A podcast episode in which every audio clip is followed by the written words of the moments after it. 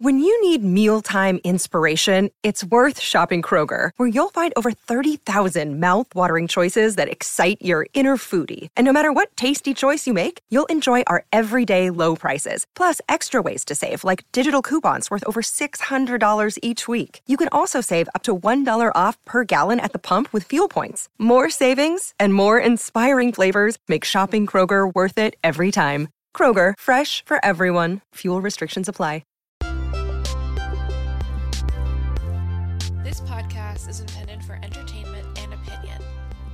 Discussed is meant to be a substitute for mental health treatment. So sit back, relax, and enjoy the show.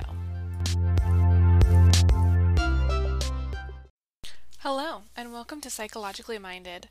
This is another mini episode, and today we are going to be talking about the humor effect. Um, so, what is the humor effect? It is a cognitive bias that can be defined as basically finding that funny things or humorous things are more easily remembered um, than non funny things. Um, and there are several theories around why this could be true. Um, one of them is that humor is very distinct. One could be that humor increases the amount of cognitive processing uh, or, and the amount of time we spend on cognitive processing of a, of a fact, um, or that emotional arousal associated with humor um, could help us remember things better. So overall, um, a lot of the literature I found was just more generally generally about humor and some of these other theories about it. But I thought it would be kind of cool to talk about um, how does humor work in the brain, and I think this is a kind of a good setup for any future episodes that I'm going to do about more like comedic pieces of media. Um, and we have addressed some pieces of comedy in the past. For example, my Bo Burnham episode, uh, which is episode number two, if you want to check that out. Um, was all about the comedy special by Bo Burnham, but as discussed in that episode, that we really focused more on the like mental health messaging um, and the way that certain aspects of the special um, communicate things about mental health and mental well-being. Um, so this is really my first look at humor how does humor work? Why do we think find things funny? Um, and how can that help us to remember things better? So again, like I said, I'm gonna go through some of this research to kind of really lay a great foundation, um, so that in the future when I talk about more um, different types of media that that use comedy, um, we kind of have this this good foundation to go off of. Um, so let's get started. Um, first things first, I thought a fun little fact to share with you is that it only takes 500 milliseconds for us to recognize a humorous image, um, as humor seems to be about noticing incongruences in an image. Um, so, this actually comes from a 2014 study by Hildebrand and Smith, where they used um, uh, they used a bunch of fancy machinery to measure the amount of response time that people had um, in distinguishing between a humorous item and a like non a, a photo and like a non non intentionally funny uh, photo. Um, and in this study, they found that um, when comparing two photos, it took 500 milliseconds for the participant to distinguish between the the, the photos. Um, now, in like cognitive science terms, 500 milliseconds is like kind of a lot, and that's what uh, I mentioned above, where the, it's like the increased cognitive processing time is is why humor may help us to remember more uh, easily remember things. But in like real people terms, 500 milliseconds is like nothing. It's like unmeasurable um, by like the human mind. You know what I mean? It's like like we 500 milliseconds has already passed like oh billions of times uh, as the point we're into this episode. Um, so we experience it as very quick, but within the brain, um, it does take take a little bit more time. Um, however, it may be uh, it may actually take us a, a less time to notice humor when humor the the photo or the image is um, about setting up things that are different from each other.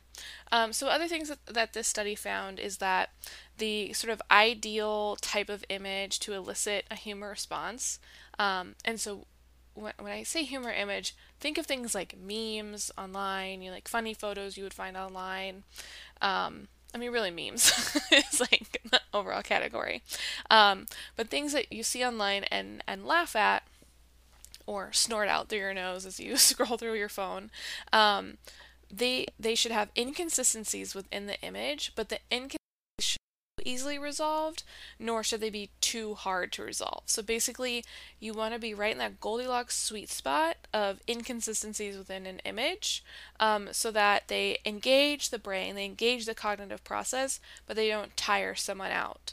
Um, and that often, or what's actually happening is that as we resolve the inconsistency in the image, is that is the point at which we find humor.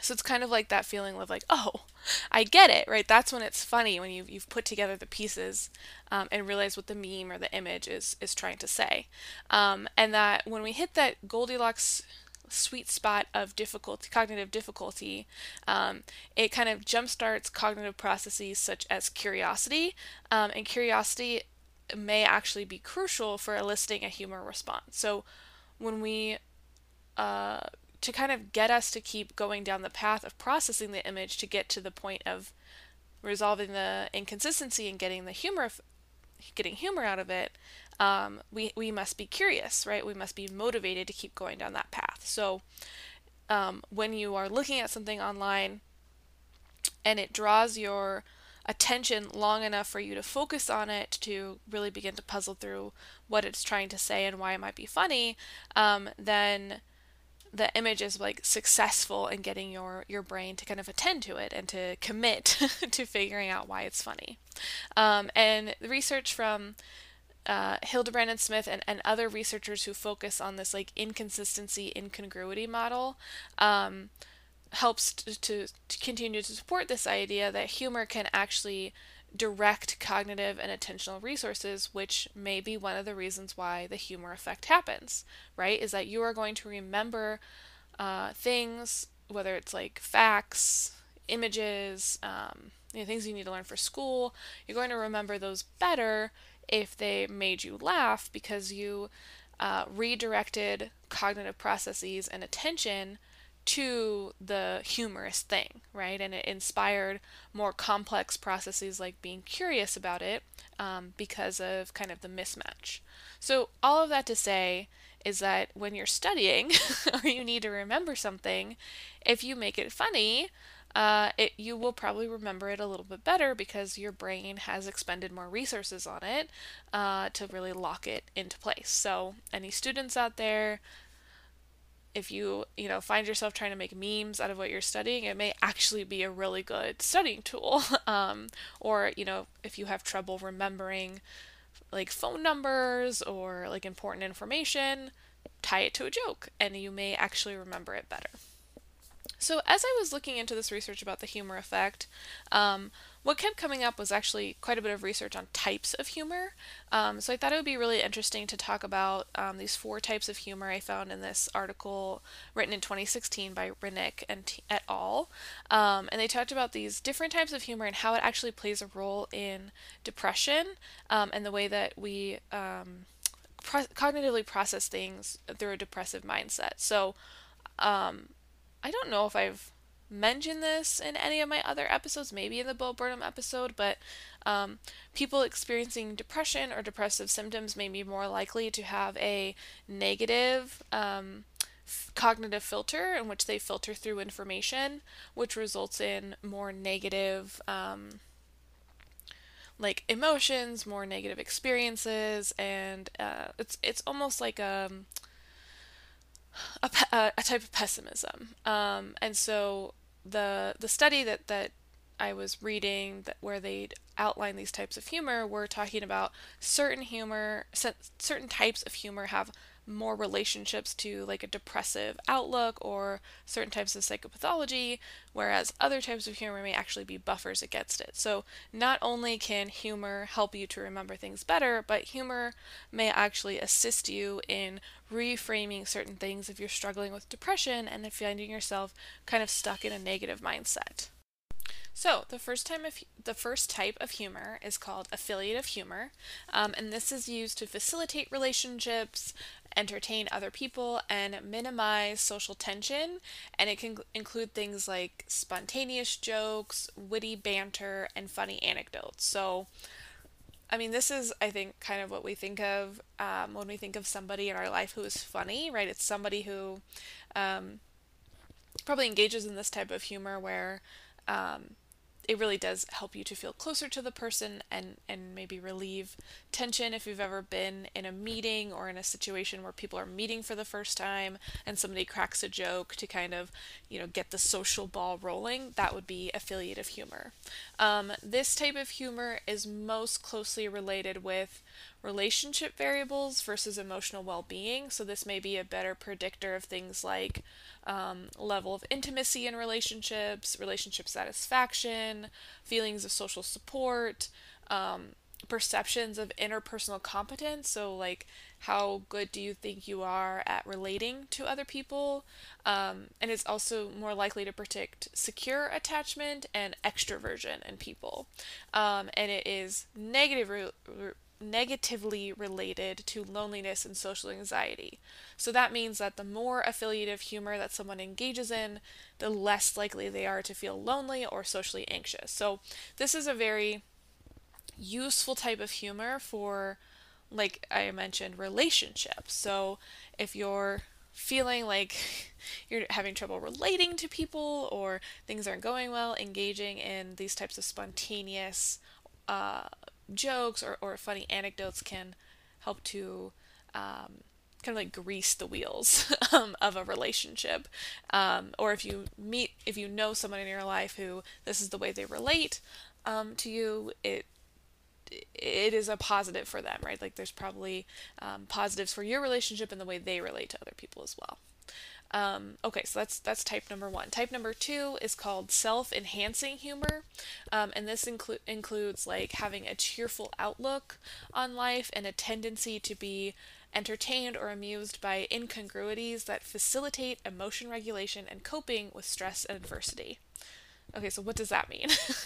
um, basically, it means like this is a, t- a, a type of humor where you tend to view events that happen in life from a more like optimistic outlook um, and people with this type of humor or when you use this type of humor you may be more likely to um, just kind of laugh at things that that don't match right like like I mentioned in the first part, the first research, right, this incongruity hypothesis, that it is when things don't match up that we find humor.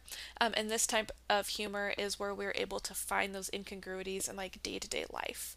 Um, and this type of humor um, may particularly be amused or pointed at incongruities that are related to like um, emotion regulation and coping with stress. So, finding it funny that you know you're having a bad day and you find yourself starting to cry and you're able to kind of laugh it off right you're like okay um, i want to cry i'm feeling a little emotionally dysregulated but i'm going to apply this type of humor um, and you know be able to cope with it better and you know this isn't necessarily like a very straight like explicit thought pattern, right? It just may be that this is the type of humor that somebody leans toward um, without like kind of thinking through all those steps. Um, this type of humor is also basically like a style of thinking. So the other one, right, affiliative humor is kind of like about a style of, of being in relationship, whereas self-enhancing humor is about is very cognitive, right? It's like a, it's a way of thinking about the world. Um, self-enhancing humor is associated with emotional well-being, um, increased self-esteem, optimism, and positive emotions, and negatively associated with depression, anxiety, rumination, perceived stress, and neuroticism. So engaging in self-enhancing humor which again is very cognitive. It's a it's a way of thinking about the world that's different um, can be really helpful in helping increase positive feelings and decrease some negative feelings Okay, type number three is called aggressive humor. Um, this is another relational way of humor, which is used to posture in relationships and to demean or manipulate others, um, typically through sarcasm, teasing, derision, or ridicule. Um, it can also include making disparaging comments about other people to enhance one's self image, but typically at the response the expense of relationship quality. Um, so aggressive humor is another type of relationship humor, just like affiliative, but instead of like with affiliative humor, it's about increasing the relationship, increasing the interpersonal functioning. Aggressive humor is about decreasing relational functioning, right? It's about kind of tearing down the other person at the benefit of oneself, right? Maybe for one's one's ego um, or one's sense of well-being, but or one's self-image, um, but decreasing the image of the other person and damaging the relationship. Aggressive humor is again related mostly to relationship variables and is negatively related to relationship satisfaction, interpersonal competence, agreeableness, and conscientiousness. So that means that the more aggressive humor one uses, the less likely they are to be satisfied in relationships or to feel competent in their relationships. Um, and using aggressive humor is related to increases in hostility and neuroticism. So, not a great uh, approach to humor uh, of, of relational humor and you'll see how this is kind of the other side of affiliative right? Affiliative would be like the positive relational humor aggressive is more like the negative. Okay and then the last kind number four is self-defeating humor. So this is self-disparagement about oneself in order to gain approval amuse other people or avoid dealing with a problem. So aggressive humor is about disparaging others self defeating is about disparaging oneself. This is basically like when you always try to be the butt of other people's jokes. Um, it, it this one also interestingly enough is a it, it, it is like an, a relational because it, it kind of takes place with other people right you have to demean yourself in front of other people um, so it's not necessarily the flip side of um, self-enhancing um, but you can see how these types of humor all kind of relate to each other and, and are kind of on different ends of the spectrum. So, this type of humor, self defeating humor, is associated with lower levels of self esteem. Um, and it is related to higher levels of anxiety, depression, anxious attachment, and neuroticism. So, again, the more self defeating humor somebody engages in, the more likely they are to be to experience more anxiety or depression. Um, and like I was saying, you know, this article was looking at like why are some of the reasons why um, that uh, you know when you have depression you you may um, view the world in a different way. And they were basically saying that well if you engage in affiliative or self-enhancing humor you might be able to combat that negative outlook or that that negative filter and that could help alleviate uh, some symptoms of depression. Whereas aggressive or self-defeating humor um, is is connected to higher levels of depression. But you can see how if you are all, let's use self-defeating as an example, right? If you have a self-defeating sense of humor, you constantly put yourself down to other people. Um, that kind of f- informs the way that you think about the world, and you start to internalize, like, oh, maybe I'm not that great. Maybe I am bad at my job. You know, maybe I am not a good friend or a good partner. Um, so you develop this like very very negative outlook, and then that continues to influence the way that you your sense of humor works, where you continue to make more and more negative jokes. So now you're kind of on this like downward sp- spiral. Whereas if you engage in self-enhancing humor, you might be able to develop, like they mentioned, it's a it's a type of thinking about the world. So you you may develop a more positive outlook on the world. Now I'm not saying that that means if you tell jokes, your depression will go away. that that is not what this article is saying at all. That's, not what the research is saying. Um, but it is interesting how our way that we think about the world influences our humor, and our humor influences the way we think about the world. Um, so it's it would be interesting to see if if you could change the way that you use humor, particularly when it comes to how you relate to others. How might that um, maybe be another tool to help aid in re- um, relieving some of the the, t- the depression. Um, so those are the four kind of overarching categories of humor that have been identified um, in some of the literature. Um, so now that we know what type of humor there is, uh, what can we do with our senses of humor? Um, so coming fr- from this article, this 2016 article, um, the author said that both adaptive and maladaptive styles of humor represent coping strategies that may mediate the relationship between cognitive distortions and depressive symptoms. So, what this means for you and me, the average person, um, it means that our sense of humor influences our cognitive outlook, right? And, I, and I've, I've kind of broken this down already, but there's research behind this. Um, and so when we say mediate the relationship between, um, mediate is kind of like what is another way through which cognitive distortions influence depressive symptoms? So, one of the ways through which cognitive distortions has an impact on depressive symptoms is through the style of humor. So, for you know a little more research understanding, as we do on the pod, um, this does not mean that humor causes depressive symptoms or that cognitive distortions cause humor.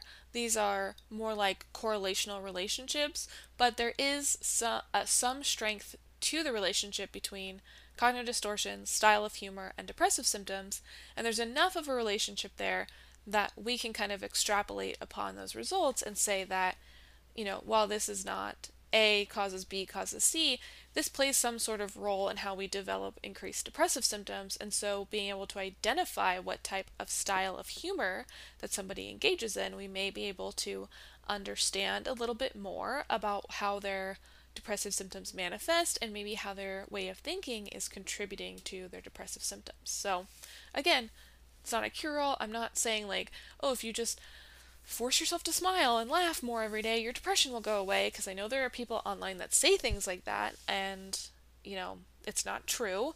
They are kind of maybe misinterpreting research or, or, things that they've observed in their life. Um, but this could be a useful tool for you if you are somebody who experiences depression um, and understanding that maybe shifting your style of humor to be more adaptive, right? St- uh, shifting to the affiliative or self enhancing humor, um, you know, it could work for you. Could work to um, maybe help untangle some of that relationship between cognitive distortions um, and depressive symptoms. Um, so, again, like like I was saying at the beginning, um, humor involves this like incongruity and can also be interpreted multiple ways, right? We could all look at the same meme and each one of us could maybe take away a different perspective on it or find it funny for different reasons. Um, and because of that, because humor um, or humorous items and uh, incongruous items can be interpreted so many different ways, um, it can be used to shift perspectives about stressful situations and a way to help people gain a sense of mastery. So, this is where the humor effect really comes in, right? That you really are remembering things better. Um, and one of those ways may be that humor allows you to kind of shift your perspective, um, right? So, like, let's say you and I are looking at the same meme, and I say, oh, it's funny because of X, and you say, oh, it's funny because of Y for me to understand why you think it's funny for reason why, I have to shift my perspective and see it from a different way, right? It's kind of like those uh, images where it's like, is it a vase or is it two faces? Which I know is not an inherently funny image, but it is about when I shift my perspective, I see something different. And maybe it is funny that it's two faces, right? and it wasn't funny that it was just a vase. Um, so again, being able to shift perspectives, and I think also uh, with this here, where we talk about you know, shifting to uh, help with stressful situations and gaining mastery. Um, this could probably most likely includes the more positive forms of humor, right? Like affiliative and self enhancing.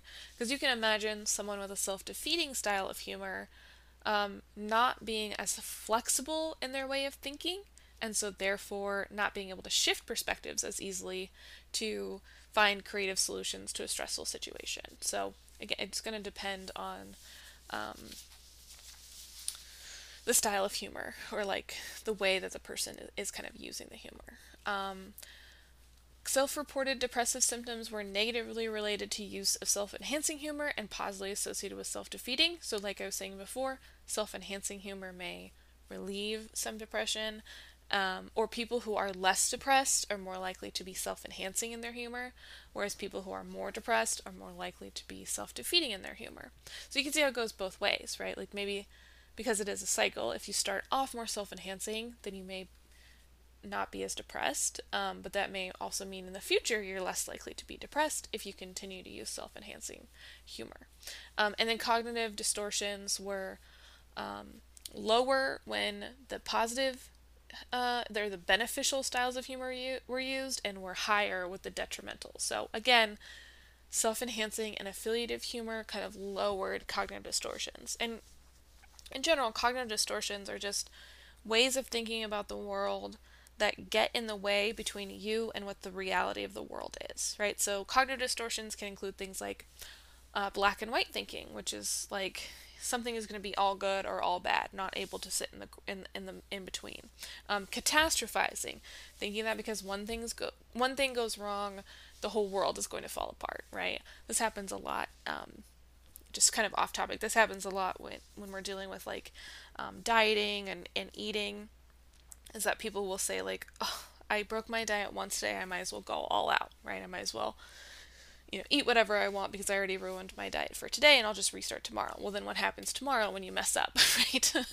well, I already messed up my diet, so I might as well try it again, right? Cognitive distortions really can get in the way of you kind of accomplishing goals um, and staying on track with plans that you have for yourself. So, interestingly enough, if you're more likely to use self enhancing or affiliative humor, then you may be able to kind of disrupt the cognitive distortions, um, which then in turn may lower your depressive symptoms. So, you know, again, like I said, it's not a causal thing, it's not A to B to C necessarily, but these things are related enough that it is interesting to hear about and to think about how you might in, you know, implement this in your own life. So, to sum everything up, humor, there's multiple styles of it. Some styles are more beneficial and more positive, like affiliative and self enhancing. Some are more negative or um, detrimental, like aggressive or self defeating. Humor can help us to remember things because it activates more cognitive processes. It means we spend more time attending to something, so we're more likely to remember it in the future, and also encourages us to be more curious about things so that we spend more cognitive resources on it. Um, and cognitive uh, distortions may be impacted by style of humor, which could eventually lead to a change in depressive symptoms. So, engaging in the beneficial or positive could be something in your toolbox when you are struggling with depressive symptoms.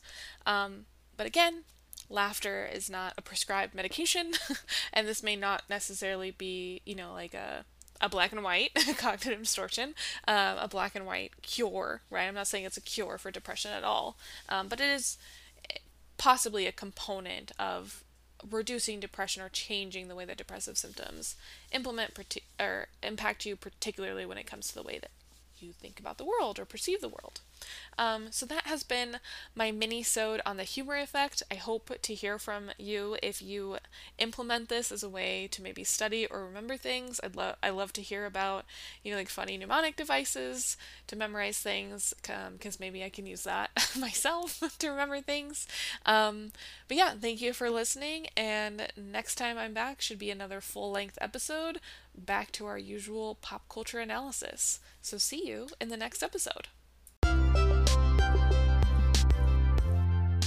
See the sources and resources mentioned in the episode, visit psychologicallymindedpod.com or click the link in the show notes. To contact me with any questions or comments about this topic or upcoming episodes, email me at psychmindedpod at gmail.com. Please rate and review on Apple Podcasts and subscribe wherever you listen to podcasts. Thank you and see you in the next episode.